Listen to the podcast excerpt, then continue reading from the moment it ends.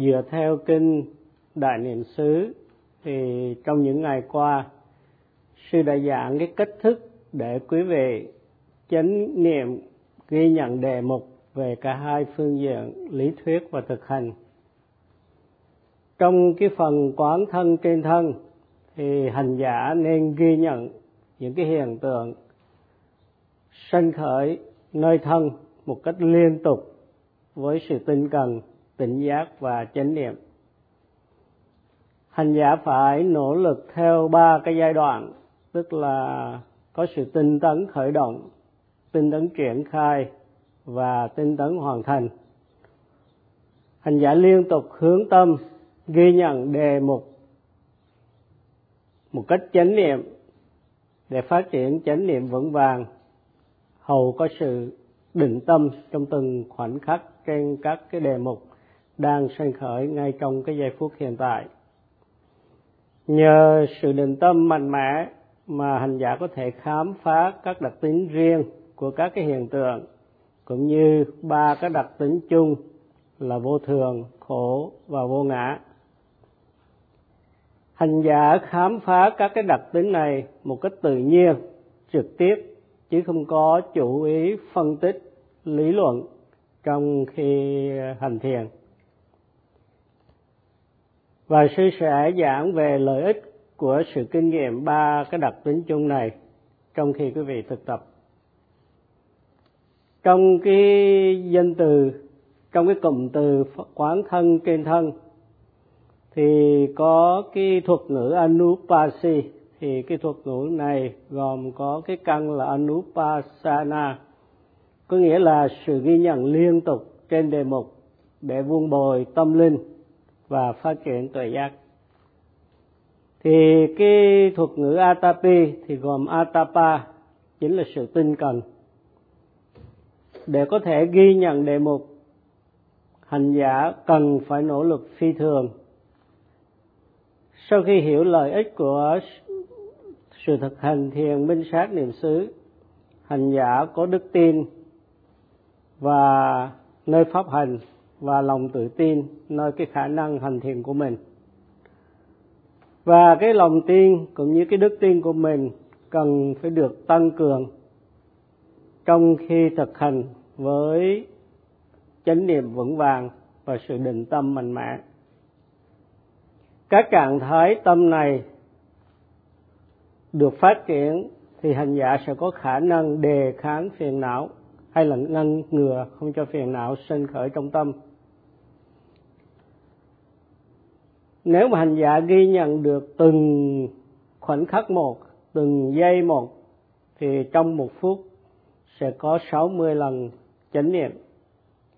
Nếu chỉ có ghi nhận được mỗi lần 2 giây, mới ghi nhận được một lần, thì ít ra cũng có được 30 lần chánh niệm. Khi mà sự ghi nhận liên tục thì chánh niệm trở nên vững vàng, và nhờ chánh niệm vững vàng thì sự định tâm mới phát triển mạnh mẽ. Thì chánh niệm vững vàng đó là cái ý nghĩa của thuật ngữ satipatana. Khi mà cái tinh tấn nó phi thường thì hành giả có khả năng ghi nhận với chánh niệm trong từng khoảnh khắc. Nhờ tinh tấn mà sự ghi nhận được liên tục, nên tâm khi nhận không có quên lãng một giây phút nào cả đối với những cái đề mục sanh khởi. Và nhờ cái chánh niệm vững vàng liên tục mà tâm được an toàn, tránh khỏi những cái phiền não. Thì khi tâm mà không có sự phiền não chi phối, nó trở nên trong sạch, thì đó là tâm tịnh.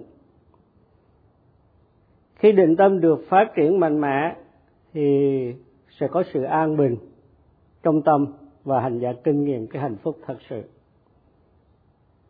Chánh niệm là sức mạnh của tâm quan trọng nhất. Khi mà chánh niệm vững vàng, tâm gom tụ và định tĩnh trên cái đề mục. Khi tâm ghi nhận, gom tụ và định tĩnh trên đề mục, hành giả phát triển cái sự định tâm. Với sự định tâm thì tâm không còn lang bạc đó đây nữa, nhưng gom tụ và bám sát cái đề mục trong từng khoảnh khắc một. Trong kinh Đại Niệm Xứ, chánh định không có được đề cập một cách trực tiếp. Tuy nhiên, khi mà có chánh niệm vững vàng thì chánh định tự động có mặt. Điều này có nghĩa là định tâm sanh khởi nhờ chánh niệm vững vàng, và cái sự định tâm này trong thiền minh sát được gọi là minh sát định. Và minh sát định có mặt trong các cái tầng thiền minh sát. Và minh sát định ở đây có nghĩa là chập định, tức là sự định tâm trong từng khoảnh khắc một. Thì chập định hay là sự nhất tâm trên cái đề mục trong từng khoảnh khắc. Tâm ghi nhận bám sát vào các cái đề mục khác nhau sanh khởi nổi bật trong từng khoảnh khắc một. Thì cái chập định này, tức là cái định tâm trong từng khoảnh khắc, khác với cái toàn định trong thiền vắng lặng. Cái toàn định trong thiền vắng lặng là có tâm an trụ trên một cái đề mục duy nhất, cố định. Và cái đề mục trong thiền vắng lặng thì nó là cái ý niệm, trong khi cái đề mục trong thiền minh sát chính là những cái thực tại tối hậu. Khi mà cái chập định liên tục thì sự định tâm được phát triển, có nghĩa là hành giả phát triển được sức định tâm trong khi thực tập thiền minh sát niệm xứ. Thì giống như sự định tâm trong thiền vắng lặng có khả năng làm tâm an trụ và định tĩnh trên một cái đề mục duy nhất, thì chập định hay là minh sát định cũng có công năng tương tự như vậy đối với các đề mục khác nhau sanh khởi trong cái từng giây phút. Thì sự giống nhau là giữ tâm an trụ trên đề mục, nhưng mà hai cái định này cũng khác nhau, là trong thiền vắng lặng thì đề mục chỉ có một và là ý niệm, trong khi trong thiền minh sát thì có rất là nhiều đề mục khác nhau liên tục sanh khởi trong từng khoảnh khắc một. Và cái đề mục trong thiền vắng lặng là ý niệm, trong khi đề mục trong thiền minh sát là các thực tại tối hậu. Có người cho rằng minh sát định hay là chập định không phải là định, nhưng mà đây là một cái sự sai lầm. Minh sát định là sự định tâm mạnh mẽ, không kém gì cái sự toàn định trong cái thiền vắng lặng, vì cả hai cái sức định có cái khả năng gom tụ tâm và an định tâm trên đề mục một cách liên tục.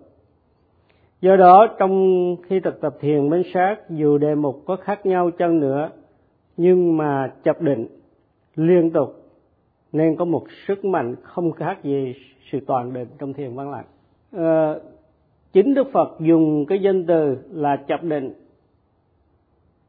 để nói về cái sự định tâm trong thiền minh sát hay là minh sát định.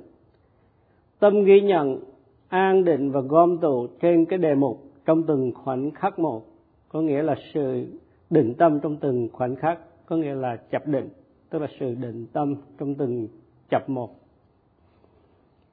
Trong chú giải có nói, khi đề mục sanh khởi thì tâm ghi nhận, gom tụ, định tĩnh trên đề mục chính là chập định hay là sự nhất tâm trong từng khoảnh khắc. Trong khi quý vị ghi nhận sự chuyển động phòng xẹp của bụng, khi cái chuyển động phòng nó xảy ra, tâm quý vị theo cái chuyển động này một cách song hành, chính xác và liên tục, thì như vậy tâm nó an trụ trên cái chuyển động phòng. Khi cái bụng quý vị xẹp xuống, tâm cũng gom tụ và theo sát cái chuyển động xẹp này một cách song hành và chính xác liên tục, cho nên đó là chập định, nó trên cái chuyển động xẹp. Khi quý vị ghi nhận cái đặc tính nóng nó đang sanh khởi trong cái cơ thể của quý vị, thì tâm của quý vị liên tục bám sát theo cái hiện tượng này, cho nên nó là cái chập định liên tục. Khi quý vị đi kinh hành, quý vị dở chân lên, tâm quý vị theo suốt cái chuyển động dở lên của các bàn chân. Khi quý vị bước cũng vậy, tâm quý vị ghi nhận của quý vị theo song hành với cái bước chân về trước. Khi đạp thì tâm theo sát cái chuyển động của bàn chân đang hạ xuống mà không có sai lệch. Thì tất cả cái sự ghi nhận liên tục này thì đều có cái hiệu quả là giữ tâm ghi nhận liên tục trên đề mục, có nghĩa là cái chập định của quý vị đã xảy ra một cách liên tục. Thì đó là minh sát định, và cái sức định của minh sát định cũng không có khác gì cái sức định trong toàn định của thiền vắng lặng. Như vậy chập định cũng giữ tâm định tĩnh và gom tụ trên đề mục như toàn định trong thiền vắng lặng, và các đề mục sanh khởi trong nổi bật trong giây phút hiện tại thì tùy theo cái điều kiện, và dù cái đề mục nào đi nữa thì tâm ghi nhận cũng bám sát, trà sát và theo dõi cái đề mục trong cái chánh niệm trong từng khoảnh khắc một. Dù đề mục có thay đổi nhưng chập định giữ tâm trên đề mục thì nó liên tục. Dù cái đối tượng thay đổi trong từng khoảnh khắc như là phòng, sẹp, ngồi, đi, đứng, nằm, co, duỗi v.v. thì tất cả những cái tác động này của thân đều được ghi nhận một cách liên tục, cho nên tâm ghi nhận luôn luôn bám sát theo đề mục. Và vì nhờ có chánh niệm liên tục như vậy, sự ghi nhận liên tục như vậy mà các chướng ngại của tâm hay là các kiền cái không có cơ hội sanh khởi trong tâm. Do đó mà một chập định sau theo sát chập định trước không có một kẽ hở, nên không có một cái cơ hội nào để cho các phiền não hay chướng ngại tâm lan lõi vào tâm. Nhờ đó mà tâm không bị phiền não chi phối và trở nên trong sạch, đó chính là tâm tịnh. Chập định được so sánh với toàn định. Minh sát định hay chập định giữ tâm gom tụ và định tĩnh trên đề mục như toàn định. Toàn định thì giữ tâm an định không lay chuyển trên một cái đề mục cố định, và chập định cũng giữ tâm an trụ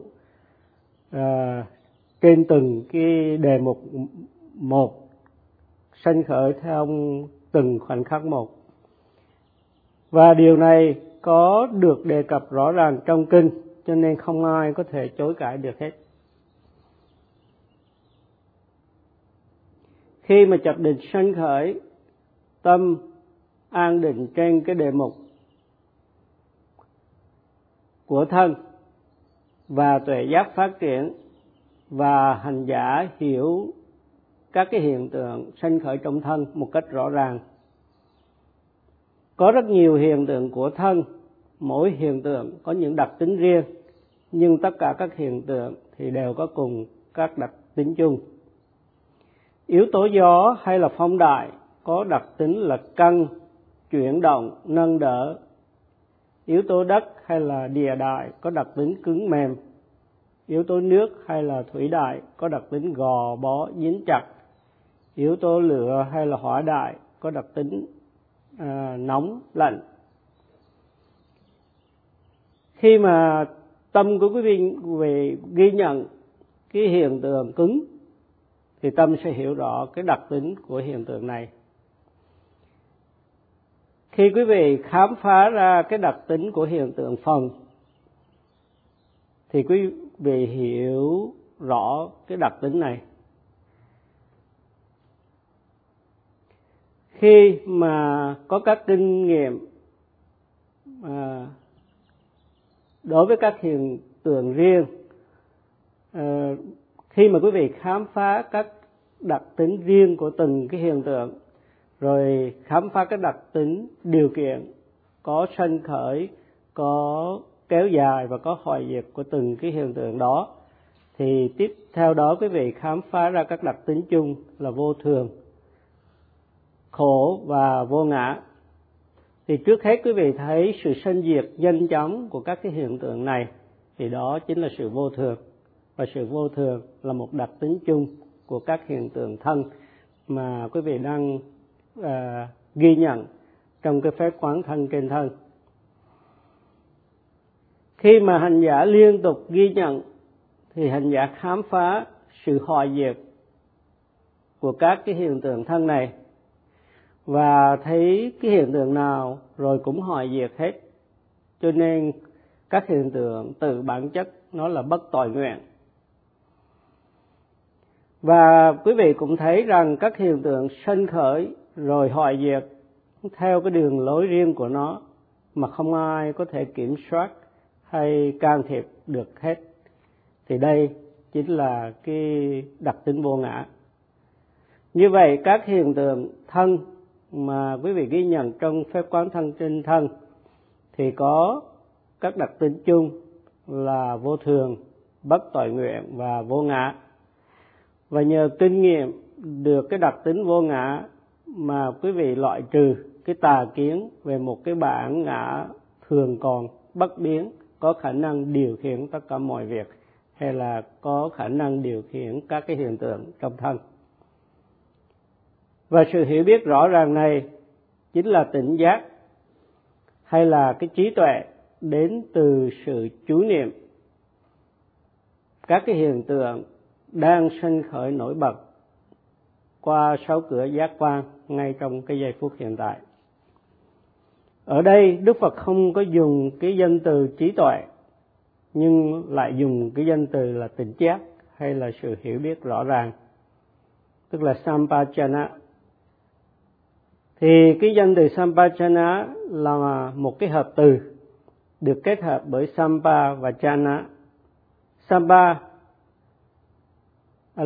là tính từ và Sampajañña là danh từ. Khi mà ghi nhận một cách liên tục thì hành giả sẽ khám phá ra đặc tính riêng, rồi khám phá ra đặc tính chung, thì lúc đó hành giả được gọi là có minh sát tuệ. Sam có nghĩa là đúng hay là không có sai lầm, và Sampajañña là hiểu đúng. Khi mà hành giả hiểu theo cái ý nghĩa này thì hành giả hiểu một cách trọn vẹn, gọi là Sampajañña, theo tất cả mọi khía cạnh của hiện tượng. Và cái sự hiểu trọn vẹn này không có tính cách lý thuyết, không có tính cách phân tích, nhưng là hiểu trực tiếp, đúng đắn, trọn vẹn và tự thân của mình hiểu như vậy. Đức Phật đã khéo léo dùng cái danh từ tỉnh giác để diễn tả kinh nghiệm thực tập này một cách đúng đắn, chính xác và rõ ràng. Pa có nghĩa là biện biệt. Khi mà ghi nhận cái hiện tượng phòng xẹp của bụng thì hành giả hiểu cái sự căng cứng là đặc tính riêng của yếu tố gió, hiểu một cách rõ ràng, biện biệt, không có lẫn lộn, hiểu một cách chính xác. Và đây không phải là kiến thức học hỏi từ các bậc thầy, nhưng đến từ kinh nghiệm thực tập một cách rõ ràng của chính hành giả. Thì tất cả các ý nghĩa này nó nằm trong cái danh từ tỉnh giác. Do đó ý nghĩa của Sampajañña là sự khám phá rõ ràng, biện biệt, chính xác, không sai lệch, trọn vẹn về các đặc tính của các hiện tượng sanh khởi trong thân, trong phép quán thân trên thân của hành giả. Do đó mà quý vị thấy sự sử dụng cái thuật ngữ Sampajañña của Đức Phật thật là tuyệt vời, chính xác. Khi mà quý vị ghi nhận một cách liên tục thì quý vị sẽ có sự hiểu biết rõ ràng này, hay là có sự tỉnh giác và sự ghi nhận liên tục. Chánh niệm được thiết lập vững vàng, định tâm phát triển mạnh mẽ, quý vị có được sự tỉnh giác, hiểu biết rõ ràng, thì đó gọi là anupasana, tức là quán niệm, hay là trong cái phép quán thân thì gọi là quán thân trên thân. Như vậy một khi có tỉnh giác thì quý vị sẽ khám phá ra đặc tính riêng, rồi đặc tính chung gồm vô thường, khổ, vô ngã và bất tịnh đối với các hiện tượng đang sinh khởi nổi bật trong thân, trong cái phép quán thân trên thân. Lúc mới bắt đầu khóa thiền, sư đã giảng lợi ích của việc thực tập thiền minh sát niệm xứ.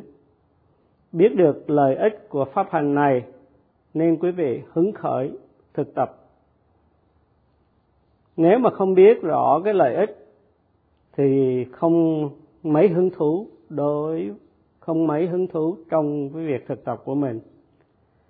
Bây giờ quý vị đã hiểu rồi thì quý vị phải thực tập một cách nghiêm túc.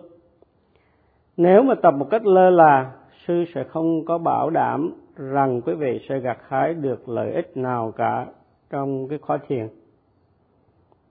Quý vị đã biết lợi ích rồi, hãy hành thiền một cách tích cực với sự tinh cần, chánh niệm liên tục để phát triển tuệ giác minh sát trong khi thực tập.